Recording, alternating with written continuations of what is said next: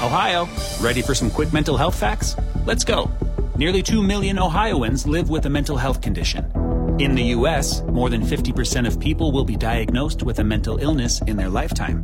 Depression is a leading cause of disability worldwide. So, why are some of us still stigmatizing people living with a mental health condition when we know all of this? Let's listen to the facts and beat the stigma. Ohio, challenge what you know about mental health at beatthestigma.org. ArtLink.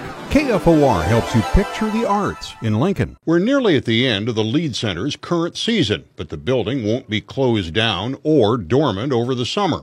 Marketing Director Matthew Boring says preparations will get underway almost immediately for the centerpiece of next fall's schedule, the traveling Broadway production of Phantom of the Opera. It is by far the biggest Broadway production that's ever come to Lincoln, Nebraska, and so we're we have a tremendous amount of building, staging, production enhancements that are happening all throughout the summer. Phantom of the Opera travels in 20 semi trucks. Installation of its main prop alone will be a large undertaking. Huge massive chandelier in the center of the auditorium. It's modeled after the Paris Opera House chandelier, actually. 10 or 20 years ago, booking agents wouldn't even have considered Lincoln for a location for Phantom of the Opera's performances because of the market's size. The fact that Phantom will have 15 performances October 23rd through November 3rd at the Lied is not an accident.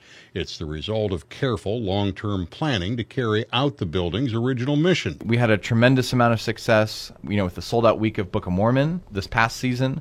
And it's it's really been building on five years of success and growing Lincoln as a as a major Broadway market. Season tickets only are on sale right now. Single show tickets for Lied season number 30 will go on sale in August.